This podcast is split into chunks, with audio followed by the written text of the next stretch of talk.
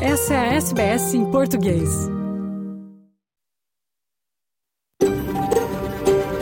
SBS, a world of difference. You're with SBS Portuguese on mobile, online and on radio. Essa é a SBS em português, no telefone, online e no rádio.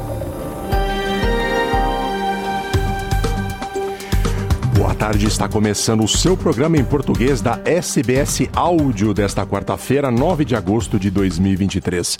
Na sua companhia hoje, um afônico Fernando Vives, falando dos estúdios da SBS em Sydney, terra do povo gadigal da nação Eora.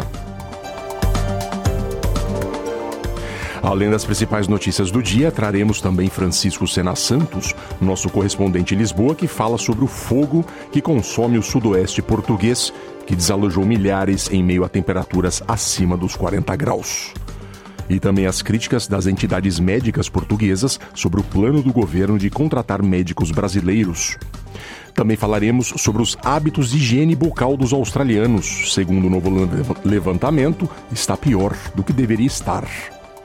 Neste programa ainda, em clima de futebol feminino por conta da Copa do Mundo, a história do casal Bela Santiago e Giovanna Bruno, que atuam juntas pelo Western Strikers de Adelaide. Tudo isso e muito mais no programa desta quarta-feira da SBS em português. Mas vamos agora às principais notícias do dia.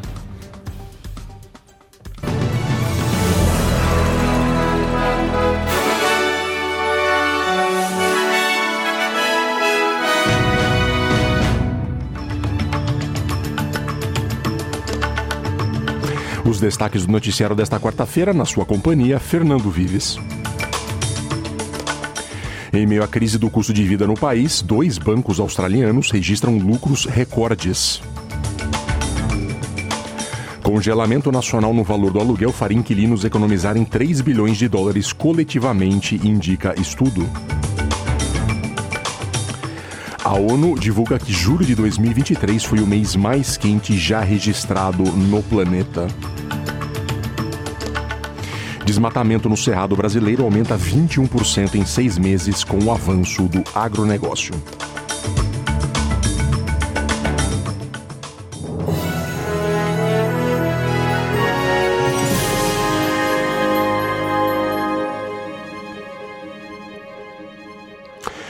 Os australianos e residentes vivem um momento delicado de dificuldades econômicas, mas os bancos vão muito bem, obrigado. Dois deles divulgaram lucros excelentes no último ano fiscal. O Commonwealth Bank registrou um lucro recorde de 10,2 bilhões de dólares australianos, um aumento de 5% em relação ao ano fiscal anterior. Por sua vez, o Suncorp Group também registrou um aumento de 68,6% no lucro em dinheiro no ano, recuperando-se das perdas de papel na sua carteira de investimentos que impactaram os retornos do ano anterior. A Suncorp, que é uma empresa financeira com origem em Queensland, anunciou que obteve 1,15 bilhão em lucro líquido após impostos nos 12 meses até 30 de junho, um pouco menos do que as expectativas de especialistas, que eram em torno de 1,17 bilhão. O executivo-chefe da Suncorp, Steve Johnston, explica os fatores que, no seu entender, contribuem para os lucros.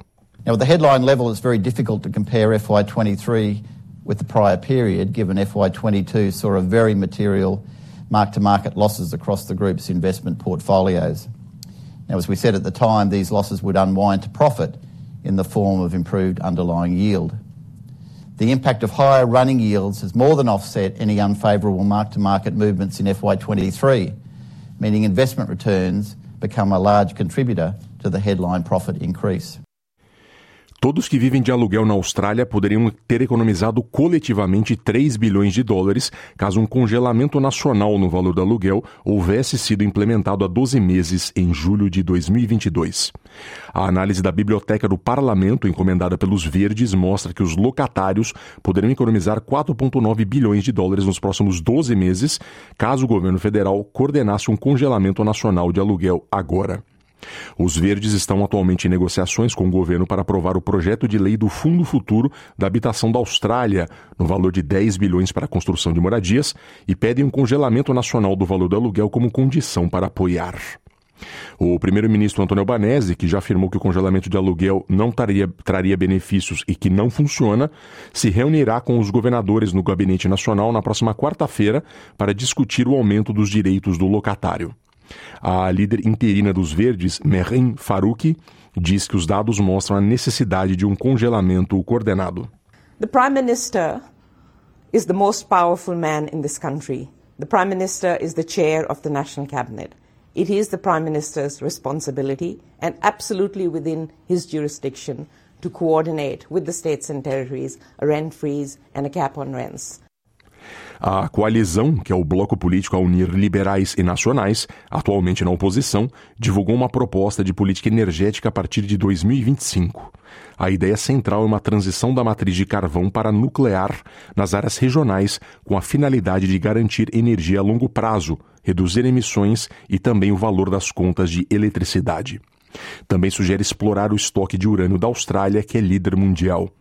Espera-se que as regiões de mineração de carvão no Hunter Valley, em Nova Gales do Sul, e no centro e norte de Queensland sejam os principais candidatos para o futuro desenvolvimento de pequenos reatores modulares.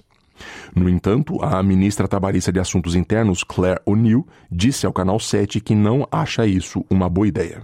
Nuclear energy is not the answer for Australia's problems. It is incredibly expensive to build. It is very slow to roll out. Meanwhile, Australia has all of the assets it needs to become a renewables energy powerhouse. We've got the sun, we've got the wind, um, we've got the waves, and we can power Australia's economic future through clean energy, through renewables. Enquanto isso, a Nova Zelândia está se esforçando para ser um dos primeiros países do mundo a ter sua rede elétrica totalmente baseada em energia renovável. O primeiro-ministro Chris Hipkins anunciou um fundo de infraestrutura climática equivalente a 1,85 bilhão de dólares australianos em parceria com a empresa de investimentos americana BlackRock. A proposta aumentar os investimentos em geração eólica e solar, bem como armazenamento de baterias e hidrogênio verde. A rede elétrica do país já utiliza cerca de 82% de energia renovável, com esforço para que atinja 100% até 2030. Hipkins diz que isso vai acelerar as metas de redução de emissões da Nova Zelândia. Partnering with and supporting industry to solve the climate crisis is a no-brainer, and continuing to do so is my ongoing commitment as Prime Minister. I don't think that it's an understatement to say that today is a watershed moment in our transition to 100% renewable electricity generation and our goal of net zero emissions by 2050. Uma nova subvariante da Covid-19 está causando um aumento nos casos em algumas partes do mundo e os especialistas acreditam que provavelmente já está circulando na comunidade australiana. A nova variante do coronavírus foi chamada de Ares e foi detectada pela primeira vez na Ásia. Mas não há no momento qualquer alarme com maiores preocupações sobre a voracidade desta subvariante. O médico infectologista Paul Griffin diz acreditar que a Ares provavelmente chegou à Austrália, mas ainda não foi oficialmente identificada devido a testes limitados. Like so many times before at these early stages, we're still finding out more information. It's likely this one emerged in Asia or Indonesia uh, some months ago, but it's certainly increased in recent times with an estimate that it's perhaps doubled in prevalence over the last four weeks or so, globally from just over 6 to nearly 12%. And it does look like it may be becoming the dominant uh, variant or subvariant of Omicron in a number of countries, including the United States. A ONU declarou julho passado como o mês mais quente já registrado pelo órgão meteorológico internacional. Bem-vindos à era da ebulição climática. A notícia agora é da agência ONU News.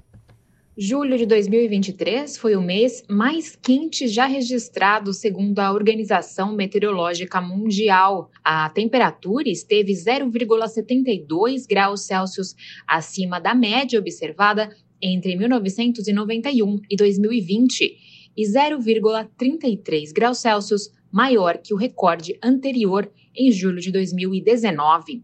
Os dados divulgados nesta terça-feira apontam que o último mês tenha sido cerca de um grau e meio mais quente do que a média de 1850 a 1900. Com isso, foram registradas ondas de calor em várias regiões do hemisfério norte, incluindo o sul da Europa.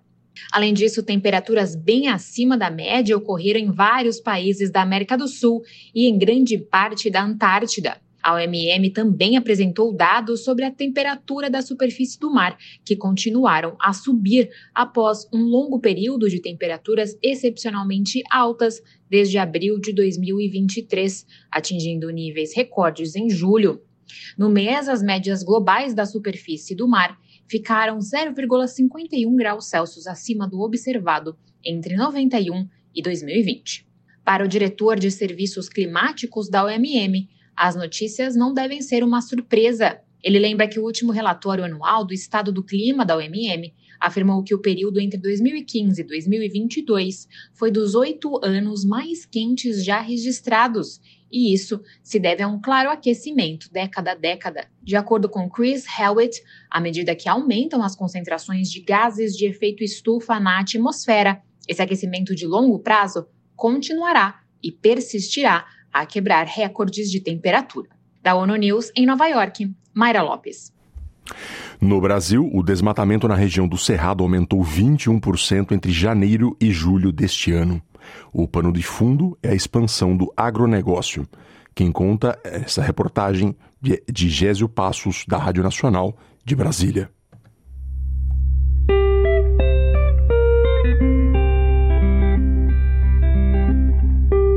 Ao contrário da Amazônia, onde o desmatamento diminuiu 42% neste ano, a derrubada do Cerrado continua. Segundo o INPE, o Instituto Nacional de Pesquisas Espaciais, o desmatamento no Cerrado aumentou 21% de janeiro a julho deste ano. E a principal área de expansão do desmatamento é a região do Matopiba, sigla para os estados do Maranhão, Tocantins, Piauí e Bahia, na borda leste do Cerrado Brasileiro, na divisa com a Caatinga e com a Amazônia. Esta região representa quase 75% de todo o desmatamento do Cerrado em 2023, segundo o IPAM, o Instituto de Pesquisa Ambiental da Amazônia. O secretário extraordinário de controle do desmatamento do Ministério do Meio Ambiente, André Lima, explica a expansão do agronegócio nessa região. Essa região concentra mais de 80% de todo o desmatamento recente dos últimos seis meses no Cerrado. E é uma região de expansão agropecuária muito forte, uma região de especulação imobiliária, muito movimento de venda de terras, uma região, inclusive, de conflito com comunidades locais, tradicionais, que algumas, inclusive, sendo expulsas das suas áreas por conta de eh, expansão agropecuária. A legislação é uma das causas desta situação. Em termos gerais, o Código Florestal permite uma ampla redução nas áreas de cerrado, com até 80% da vegetação nativa nas propriedades rurais, ao contrário da Amazônia, em que o desmatamento legal permitido é de 20%. André Lima aponta que 50% do desmatamento no cerrado ocorre de forma ilegal, além do permitido pela legislação como quem autoriza os desmatamentos são os órgãos ambientais estaduais, a fiscalização é mais difícil. Na verdade, a lei autoriza, os estados perderam o controle e o governo federal ainda tem alguma dificuldade, porque não dá para a gente sair multando todo mundo sem ter um mínimo de informação sobre o que está sendo autorizado. Então, nesses últimos dois meses, a gente tem buscado dialogar com os estados para ter uma base mínima de informação para poder agir de forma consistente contra o desmatamento ilegal. De acordo com os dados do IPAM, o desmatamento cresce rapidamente dentro de grandes propriedades privadas. No primeiro semestre de 2023, esses latifúndios concentram quase metade do desmatamento em áreas privadas, seguido por propriedades médias, 33%, e pequenas, 19%. E o próprio desenvolvimento do agronegócio corre risco nessas áreas, como alerta a pesquisadora do IPAM e coordenadora do Sistema de Alerta de Desmatamento do Cerrado, Fernanda Ribeiro principalmente com a questão do, do, avanço da fronteira do agronegócio, principalmente na região do Mato Piba, a gente tem um impacto altíssimo na biodiversidade e no bem-estar humano. Então, o desmatamento ele acaba comprometendo a própria produtividade agrícola e também o nosso abastecimento de água, a geração de energia elétrica. Então, acaba botando em risco a segurança hídrica, energética, climática e alimentar brasileira. E há alternativas para a proteção do cerrado? Para encerrar esta série especial, na próxima matéria vamos falar das ações e alternativas contra o desmatamento. Com produção de Salete Sobreira e sonoplastia de José Maria Pardal, da Rádio Nacional em Brasília, Gésio Passos.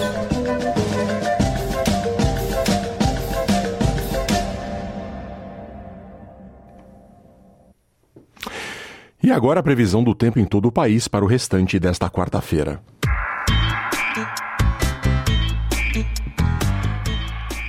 Em Perth, parcialmente nublado, 18 graus.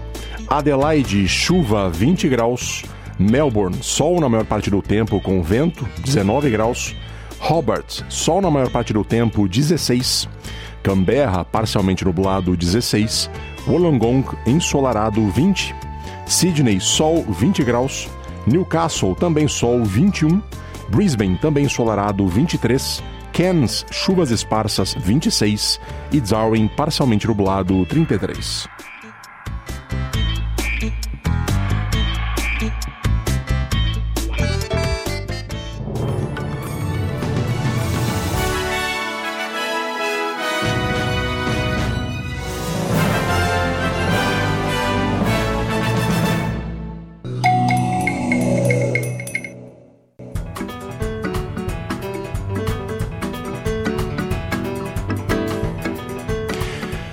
Muito boa tarde, eu sou Fernando Vives, falo ao vivo dos estúdios da SBS em Sydney. É um prazer tê-lo conosco. Já peço desculpas pela minha voz. Eu culpo as Matildas, já que eu estava no jogo de segunda-feira que a Austrália bateu a Dinamarca pela Copa do Mundo 2 a 0 e desde então a minha voz não voltou a ser a mesma. Agora vamos falar de Portugal o fogo que consome a região sudoeste do país em meio a temperaturas acima dos 45 graus em alguns locais. Essa terça-feira foi quarto dia de inferno. Quem relata é o correspondente da SBS em português em Lisboa, Francisco Sena Santos.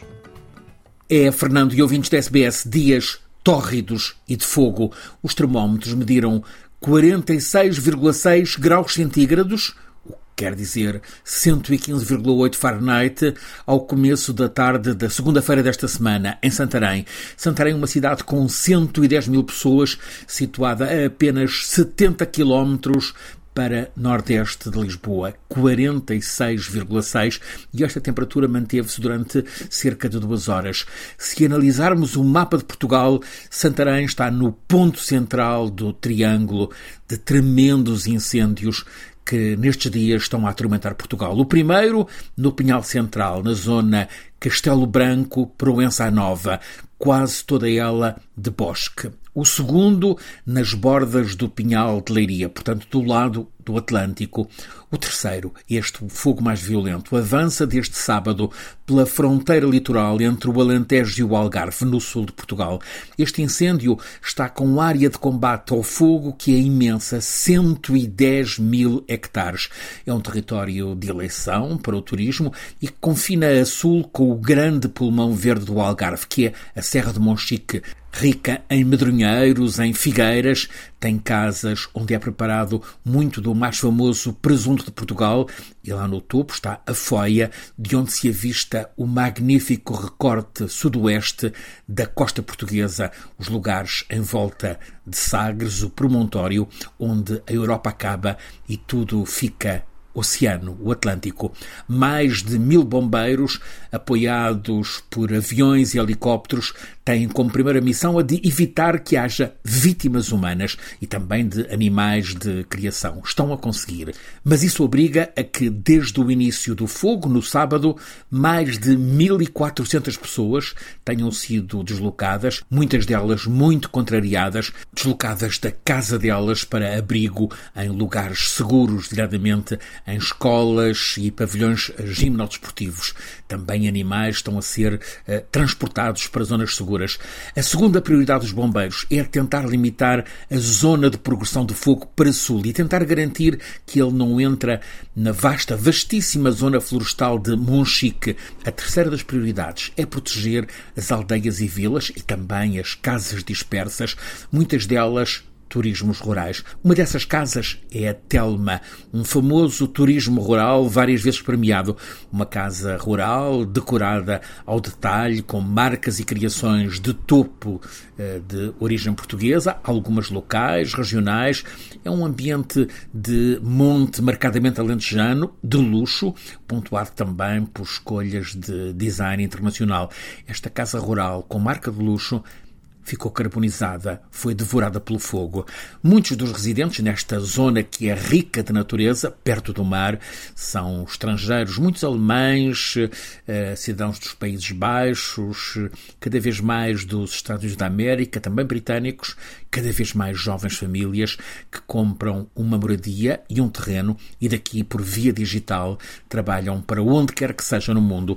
Esta é também uma zona de estufas de culturas como morango, ananás, kiwi. São estufas onde a maioria da mão de obra é asiática, designadamente do Nepal, do Bangladesh, também alguns timorenses. Estão agora todos integrados nas brigadas de combate às chamas.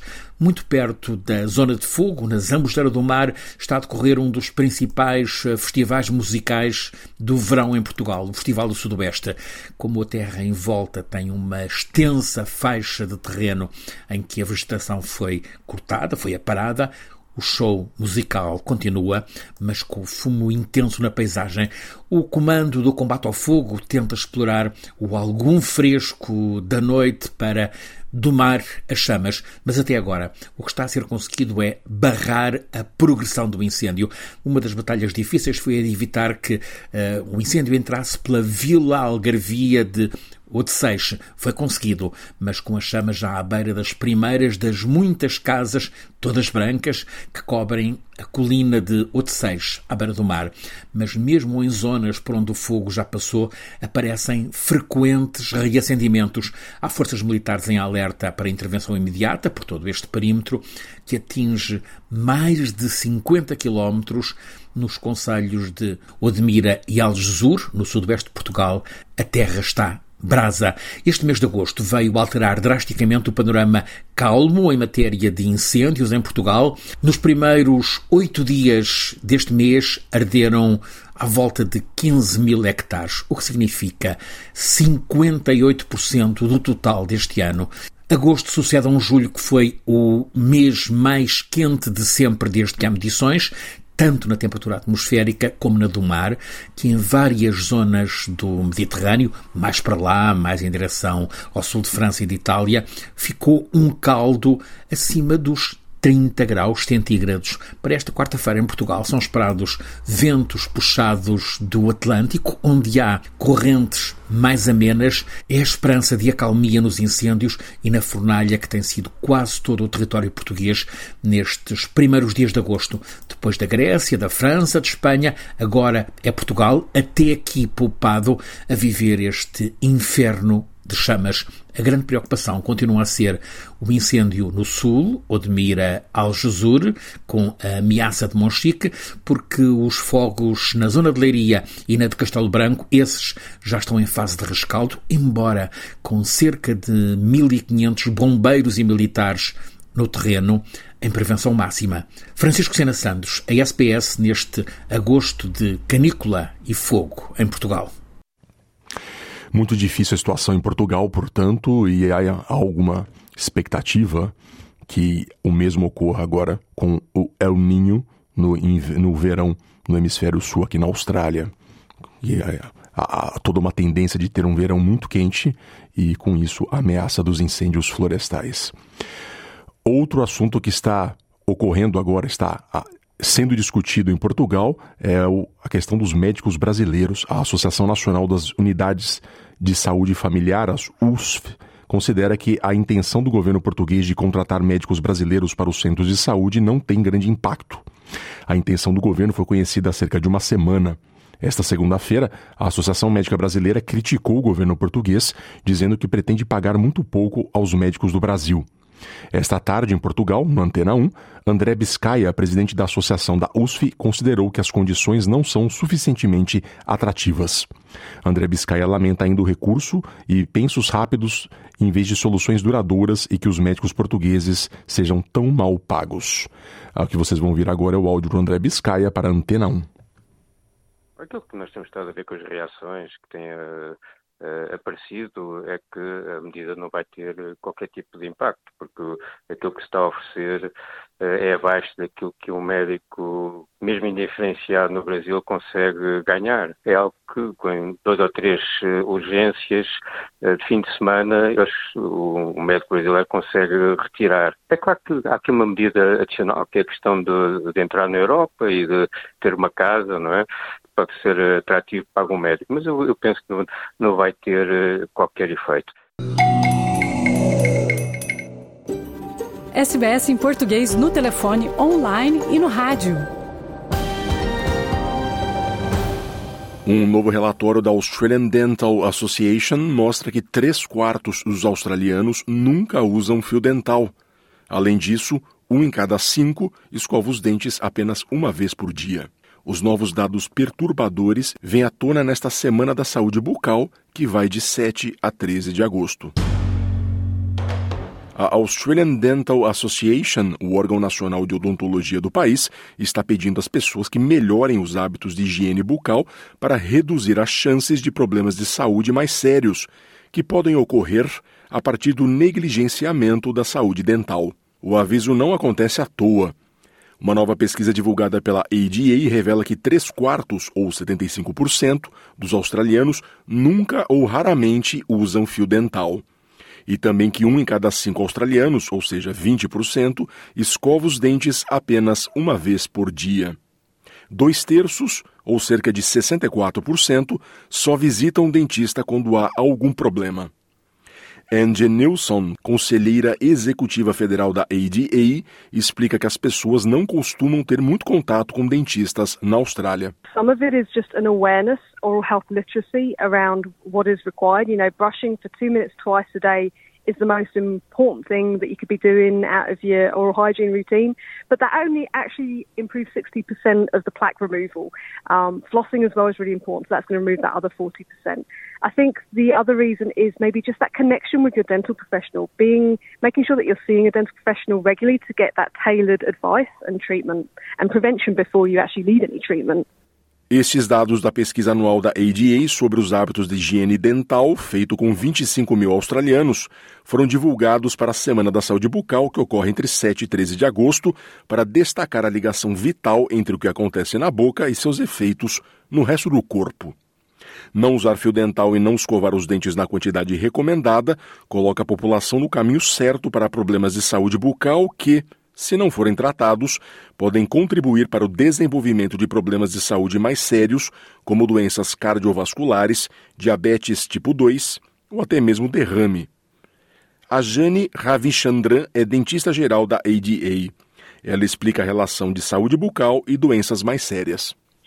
A lot of people aren't aware that the mouth is connected to the rest of the body, and it's mainly through a number of small blood vessels. And the bacteria can travel into the bloodstream and lodge into other regions of the body. Neglecting your oral health means that there is a larger number of these bad germs, increasing the risk of developing diseases in the mouth and worsening conditions in the rest of your body. Quanto ao motivo pelo qual os australianos não seguem as diretrizes recomendadas, a maioria das pessoas diz que é apenas por ser muito desconfortável. O presidente da ADA, Stephen Liu, explica. A large number of people feel that they don't need or want to brush their teeth more often.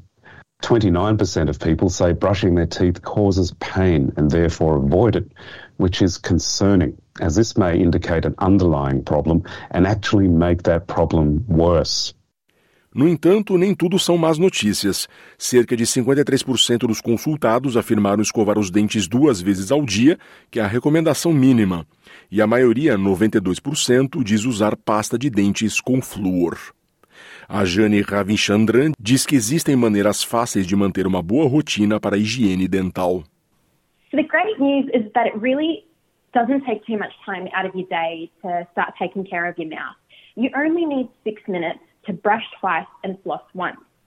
We recommend using a soft toothbrush with a pea-sized amount of fluoride toothpaste. Angle the brush towards your gum and use slow round movements on all surfaces of your teeth. A great tip is to floss before brushing as it makes it easier for the fluoride in the toothpaste to get between your teeth and get to work. If you don't have access to a toothbrush after eating, then rinse your mouth with tap water. Voltamos ao vivo do estúdio da SBS em Sydney. A gente vai ouvir agora Caetano Veloso, que completou 81 anos de vida, e por isso temos aqui oração ao tempo. Que venham outros 81 anos para Caetano.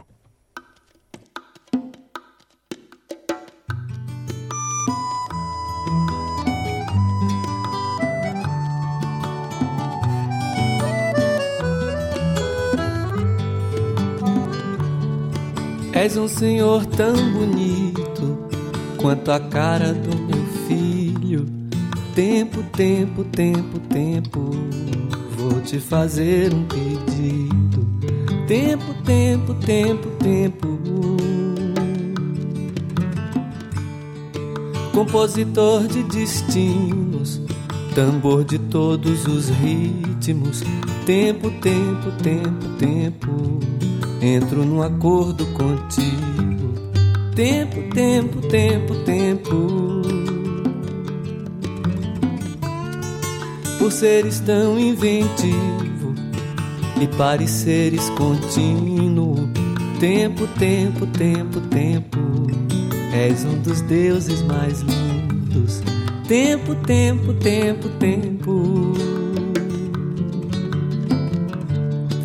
que sejas ainda mais vivo no som do meu estribilho. Tempo, tempo, tempo, tempo, ouve bem o que te digo. Tempo, tempo, tempo, tempo. Peço-te o prazer legítimo e o movimento preciso. Tempo, tempo, tempo, tempo quando o tempo for propício. Tempo, tempo, tempo, tempo.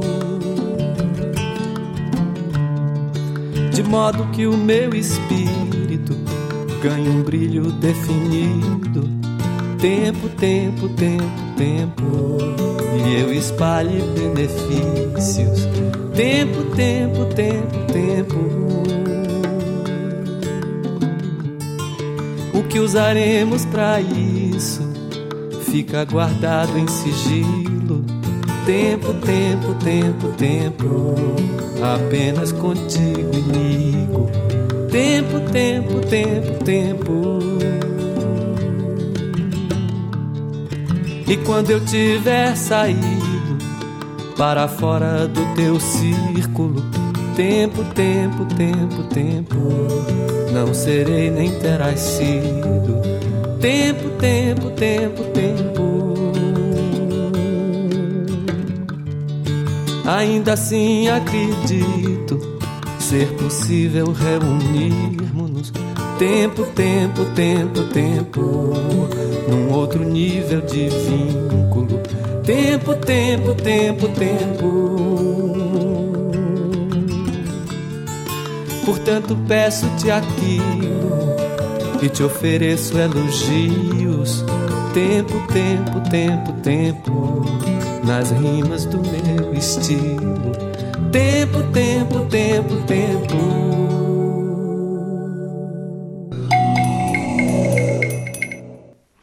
Voltamos ao vivo no nosso estúdio. As seleções brasileira e portuguesa caíram fora da Copa do Mundo Feminina ainda na primeira fase, mas seguimos por aqui falando das integrantes de nossas comunidades que fazem do futebol uma parte importante de suas vidas de imigrantes.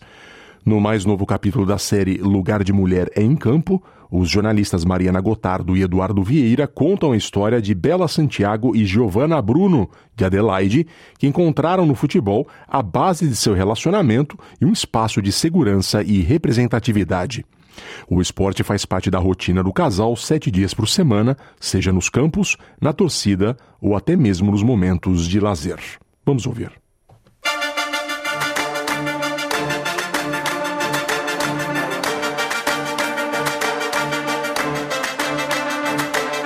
Do esporte em si, você ter uma pessoa que compartilha uma paixão que envolve tantas emoções, eu acho que, que foi bem importante para a gente se conectar no começo da nossa relação. Como casal, o futebol nos recebeu muito bem e nos permite ser quem a gente é, Sim. sem julgamento, sem receios. Até que ponto a paixão de alguém por um esporte pode se fazer presente no seu relacionamento amoroso? Dependendo da importância do esporte na vida da pessoa, a relação afetiva pode ser pautada por atividades totalmente voltadas para aquela modalidade. Quando falamos de futebol, é comum ver casais brasileiros em que ambos assistem, praticam, levam a sério e priorizam o esporte mesmo nos momentos de lazer. Quando a torcida é por clubes diferentes ou uma das partes opina no jogo da outra, podem até acontecer algumas discussões. Mas, no geral, o amor pelo futebol une ainda mais um casal.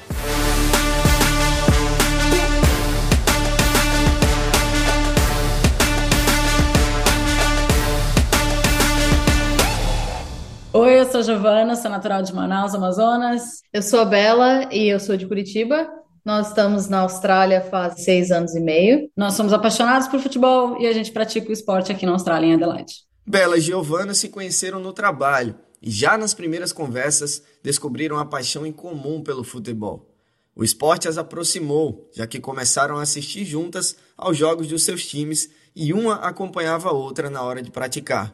Com a decisão de vir para a Austrália, as duas se empenharam na busca por times para jogar e passaram a se envolver em todas as atividades possíveis relacionadas ao futebol na cidade de Adelaide, onde vivem. Hoje, Bela é assistente técnica no time em que Giovanna é atacante. Um novo tipo de relação entre as duas que só o esporte poderia proporcionar. Eu sou Mariana Gotardo. E eu sou Edu Vieira. E essa entrevista com a Bela e a Giovana faz parte da série de podcasts da SBS em português Lugar de Mulher é em Campo pela ocasião da Copa do Mundo Feminina de Futebol de 2023 na Austrália e na Nova Zelândia. Bela e Giovana, muito obrigada por terem aceitado conversar com a SBS em português sobre essa paixão de vocês pelo futebol, sobre a relação que vocês têm com o esporte aqui na Austrália. É um prazer ter vocês aqui. Obrigada, prazer é nosso. É sempre bom conversar sobre o esporte feminino e principalmente futebol, nessa época tão importante do esporte. Como é que surgiu o interesse de vocês pelo futebol? Como é que começou essa relação? De verdade, eu não lembro como que começou. Eu já nasci, cresci respirando futebol. Meu pai colorado doente, então naturalmente colorado doente. Uh, mesmo vivendo fora de Porto Alegre por muitos anos, eu acompanhava bastante o Inter. E o irmão do meu avô jogou no Grêmio também. Então, eu acho que o futebol sempre esteve muito presente. E estando em Porto Alegre, acompanhei bastante o Inter, ganhar as Libertadores, ir no estádio, fazer música, churrasco pré-jogo. Então, fiquei bem envolvida e comecei a jogar mais futsal, um pouco mais de forma amadora, fazendo friendlies entre amigas e competindo em Porto Alegre mesmo. Com quantos anos isso, Giovana? Ah, eu comecei a competir pelo colégio quando eu morava em Salvador. Eu devia ter por volta de uns 14 anos. E isso seguiu também em Porto Alegre. Participei de alguns times de futsal. Meu início, assim, no futebol é parecido. Acho que a gente tem bastante similaridade em começar desde sempre, assim, no futebol, né? O futebol sempre teve presente na, na minha vida, na minha família, através do meu, meu bisavô. Ele jogou no Atlético Paranaense, em Curitiba, Zinderlins e ele escreveu o hino do Atlético. Então, a minha família sempre foi muito envolvida com o futebol, realmente. E quando crescendo, criança, eu no colégio, jogava futebol na rua, com os, os amigos, meu irmão mais velho também. Quando, com 11 para 12 anos, eu me mudei para os Estados Unidos, e aí nos Estados Unidos eu comecei a jogar no colégio, no time da, da escola, assim. Joguei por alguns anos, e aí eu tive uma lesão no, no tornozelo, e aí eu parei. Eu fui para outros esportes, e quando já adulta, quando eu voltei para o Brasil em 2011, eu fui para o futsal jogar com amigos, e aí foi que eu voltei a realmente focar no futebol e jogar futebol, e cada vez mais me envolver com o futebol. E aí, quando a gente chegou na Austrália, a gente não teve como escapar. Quando vocês se conheceram e começaram a se relacionar, essa paixão também veio à tona? De que forma vocês duas começaram a compartilhar essa paixão pelo futebol? Quando nós nos conhecemos, a gente morava em estados diferentes. A Giovana jogava durante a semana o futsal e no final de semana a gente acabava que não jogava, mas o futebol estava presente em a gente ir no estádio, assistir os jogos junto. E o esporte em si, você ter uma pessoa que compartilha de um hobby, né, ou de uma paixão paixão que envolve tantas emoções, eu acho que, que foi bem importante também para a gente se conectar no começo da nossa relação também. Com certeza. E como é que foi esse encontro de vocês? Como é que vocês se conheceram? Porque Bela já falou Paraná, Estados Unidos, Gil falou sobre Manaus, Porto Alegre, Salvador. Eu sei que tem Belém na história também. Onde que vocês se encontraram no meio desse caminho aí para vir parar na Austrália? A gente trabalhava juntas em estados separados, mas a gente trabalhava na mesma empresa e a gente tinha bastante contato por conta do trabalho. A gente foi se conhecendo mais e falando sobre coisas em comum, futebol, obviamente estava presente, o que que tu faz, já joguei, tu joga, joga onde? Vamos ver um jogo do Inter e uma coisa levou a outra. E a vinda para a Austrália? Por que uhum. vocês decidiram vir para cá? Eu cresci fora do Brasil e tinha vontade de novamente morar fora do Brasil. E não pensava em voltar para os Estados Unidos, queria conhecer outros lugares. A Gil já tinha morado na Austrália por três meses, tinha feito um intercâmbio aqui. E falava, gostava muito daqui, tinha vontade de voltar. E a gente teve a oportunidade de vir fazer um mestrado, eu vim fazer um bacharel.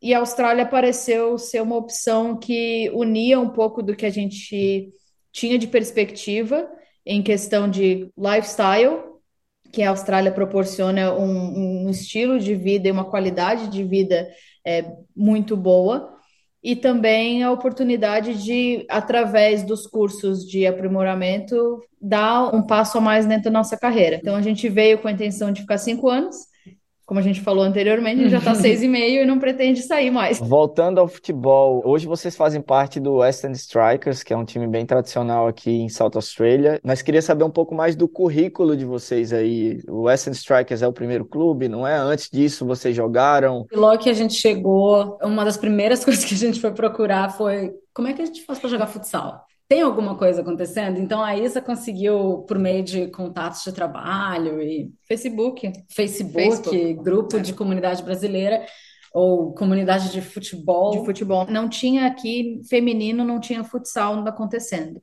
E aí eu fui procurando mais a fundo e achei uma federação de futsal. No primeiro ano que a gente estava aqui, a gente jogou uma competição de futsal, mas foi bem introdutório assim para a gente em termos porque uhum. era uma competição, a gente não conhecia as pessoas, então a gente jogou aquele ano, mas não vingou. Vida de gente se mudando para a Austrália era o nosso primeiro ano, a gente focou muito mais nos nossos estudos e no trabalho, e em carreira também, então a gente deu uma pausa. E aí a gente começou, a gente meio que se juntou com umas brasileiras que ao longo dos anos foram chegando, talvez uns quatro ou cinco anos atrás, fomos montando um grupo de brasileiras que querem jogar futsal e começamos a fazer um friendly, jogando segunda, jogando sexta, só brincando, só para manter a forma também, mas também se divertir jogando futsal e juntando gente que também, como a gente, é apaixonado por, por futebol, apaixonado por bola e queria continuar o que fazia no Brasil, continuar brincando aqui. E aí, no ano passado, a gente decidiu que a gente queria dar um vamos ver o que, que vai acontecer.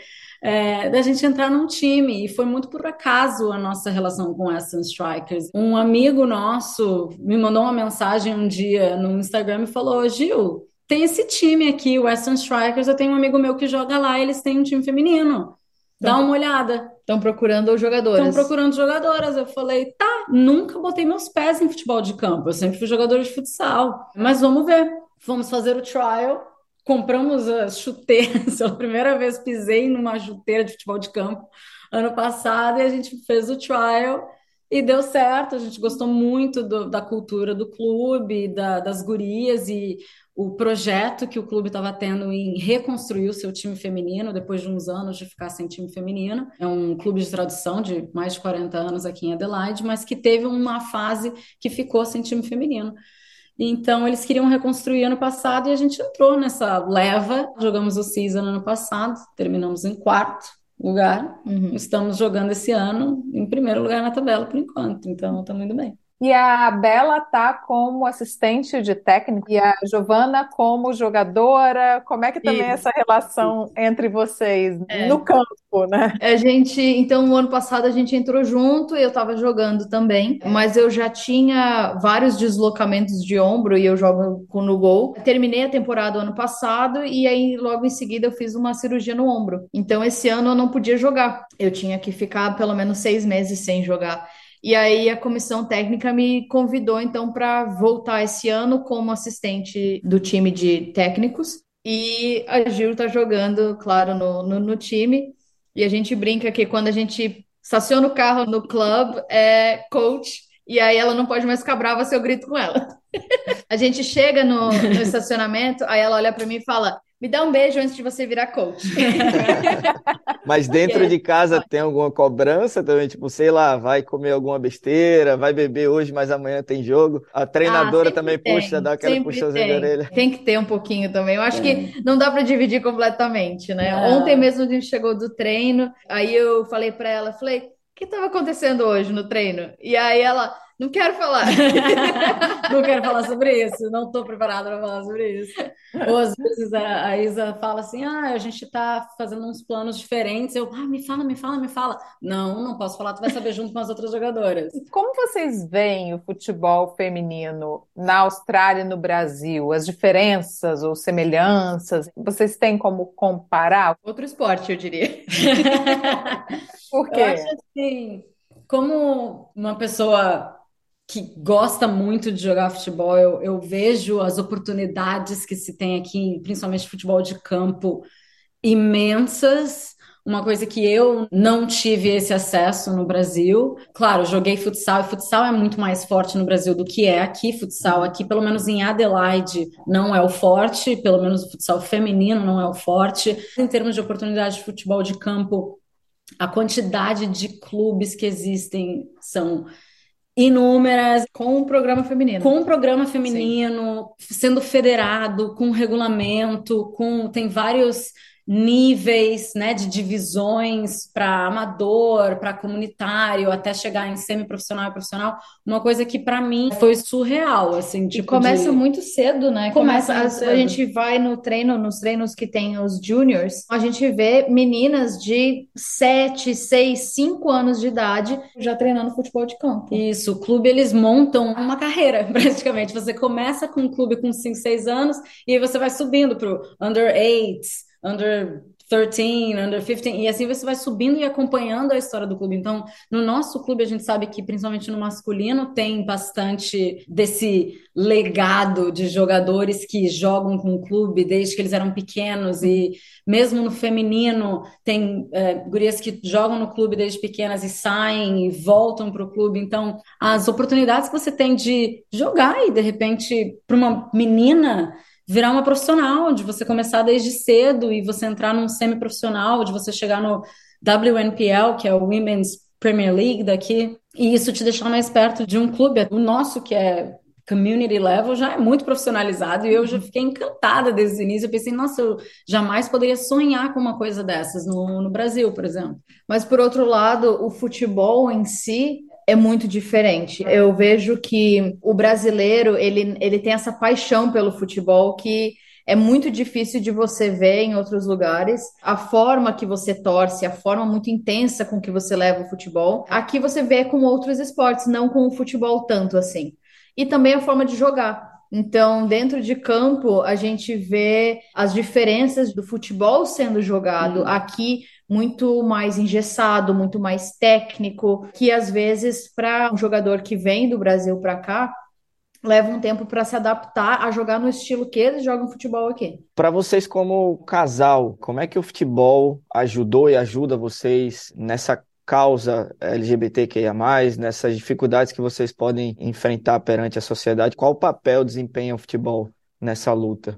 Eu acho que na causa LGBT+, a gente tem liberdade dentro do futebol, assim, eu acho que dentro do, do clube, para mim sempre foi, desde o Brasil até, sempre foi um espaço em que eu me senti muito segura, muito recebida. Até esses dias a gente teve uma jogadora nova entrando no nosso clube e eu achei interessante o comentário que ela falou, ela falou assim, nossa, como aqui no Western Strikers vocês são mais abertos? E a gente com relação, com relação à sexualidade. Com relação à sexualidade, Sim. como vocês são mais abertos, vocês falam abertamente sobre a sexualidade de vocês. E a gente falou: isso aqui é o nosso espaço, isso aqui é onde Sim. a gente quer se sentir seguro. E a gente também conseguiu criar essa cultura dentro do Sim. clube que a gente está. Então, como casal, é um lugar que nos recebeu muito bem, o futebol nos recebeu muito bem e nos permite ser quem a gente é, sem julgamento, sem receios. Eu acho que ter uma atividade que você faz como casal também vai aproximar o casal, né? O futebol hoje é uma atividade que a gente faz três vezes na semana, às vezes mais quando a gente tem outras atividades dentro do clube. E a gente está sempre junto nessa atividade uma, que nós duas gostamos. Mas em relação também à questão LGBT, o futebol feminino, ele é muito aberto a isso. A gente olha o futebol feminino em si, você tem aí a grande maioria das jogadoras, elas são da comunidade LGBT. O que é muito diferente do futebol masculino, que ainda tem né, tanto a caminhar nesse sentido. A gente está em Adelaide e aqui em Adelaide a gente teve ano passado o Josh Cavallo, um jogador do Adelaide United, que foi um dos pioneiros aí do futebol masculino a se assumir como um homem gay. Como é que vocês viram isso e qual a sensação de estar justamente no local, né, desse momento histórico aí para o futebol? Vocês, obviamente, se identificando também com a causa que o, que o Josh trouxe à tona. Eu acho que foi um momento na cidade em si muito significativo, no clube que ele joga, o Adelaide United, foi um momento muito significativo, mas também é um clube que similar do como a gente foi recebido no Western Strikers, é um, um clube que já vem há muitos anos realmente falando sobre a, a causa LGBT. Todos os anos eles têm um Pride Round, onde eles, eles colocam uma pessoa LGBT para fazer um show entre um jogo e outro, fazem campanhas publicitárias. Então é um clube que já vem abraçando essa causa há muito tempo. Então, de novo, eu acho que só mostra mais uma vez que o ambiente do clube é essencial para que os jogadores se sintam à vontade uhum. em, em ser quem eles são. E é parte da história, né? A gente viveu aqui na Austrália também a legalização do casamento homoafetivo, quando nós viemos, acho que uns seis meses depois, mais ou menos. Então, a gente teve a felicidade de estar tá vivendo vários momentos históricos dentro da Austrália também, nesse tema sobre o empoderamento feminino relacionado ao esporte. Vocês acreditam que o futebol pode gerar esse empoderamento para as mulheres que praticam esporte, para as mulheres que se dedicam profissionalmente ao esporte? Como vocês veem essa questão? Eu acho que a mulher dentro do esporte, ela traz diversidade e atenção para o esporte poder crescer. Dentro do nosso clube até, a gente, uma das coisas que a gente conversou bastante no início do ano, quando a, a Bela e o, a equipe técnica ainda estavam montando os planos, foi como é que a gente pode fazer para o feminino crescer aqui dentro do clube? Representação. Então, eu acho que é isso que a mulher no esporte, seja como jogadora, seja como assistente técnica, seja como pessoas que a gente conhece que trabalham em área administrativa, com a parte de management, com a parte de, de mídia. Claro que a gente, como mulher, vamos querer trazer o feminino à tona, né? Então, a gente quer também, a gente olha dentro do nosso clube. Nossa, o masculino tem um vestiário assim. Ah, então vamos arrumar o nosso vestiário também sabe? Vamos procurar um patrocínio para nós que ajude ao, ao, nosso lado também. Então, eu acho que uma coisa leva a outra, conforme a gente vai se engajando mais com o esporte, mais a gente consegue fazer o esporte e o empoderamento feminino crescer. A questão da igualdade, eu acho que a gente está como na a sociedade um todo, a gente está caminhando a passos, hoje em dia, passos mais largos uhum. para chegar nessa igualdade. A gente vê hoje a própria Copa do Mundo, agora que a gente está vendo tanto engajamento das marcas, que, querendo ou não, é um evento comercial, né? A gente, uhum. Então, a gente tem visto muito engajamento de marcas, emissoras de televisão, uhum. a mídia em geral, e também as ligas europeias de grande porte, né? Isso. né? Que a gente está vendo cada vez mais. Que legal! Meninas, muito bom saber da história de vocês e essa relação tão boa que vocês têm com o futebol. Obrigada por terem compartilhado aqui com a gente. Parabéns, sucesso, tudo de bom para vocês. Valeu, na torcida pelo Western Strikers aqui. Boa sorte no restante da temporada para vocês. Obrigada, obrigada. Essa entrevista com a Bela e a Giovana faz parte da série de podcasts da SBS em português Lugar de Mulher é em Campo, produzida e apresentada por Mariana Gotardo e Edu Vieira, com apoio de Luciana Fraguas, Joel Supple e Manuel Costa. Está chegando ao fim o programa da SBS em português desta quarta-feira. 9 de agosto. Voltamos no próximo domingo com Luciana Fraguas no mesmo horário. Um abraço, até a próxima.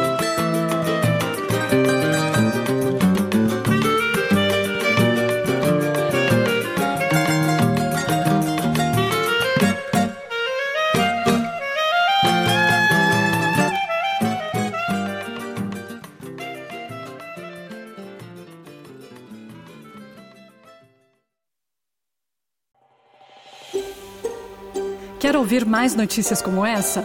Ouça na Apple Podcasts, no Google Podcasts, no Spotify ou em qualquer leitor de podcasts.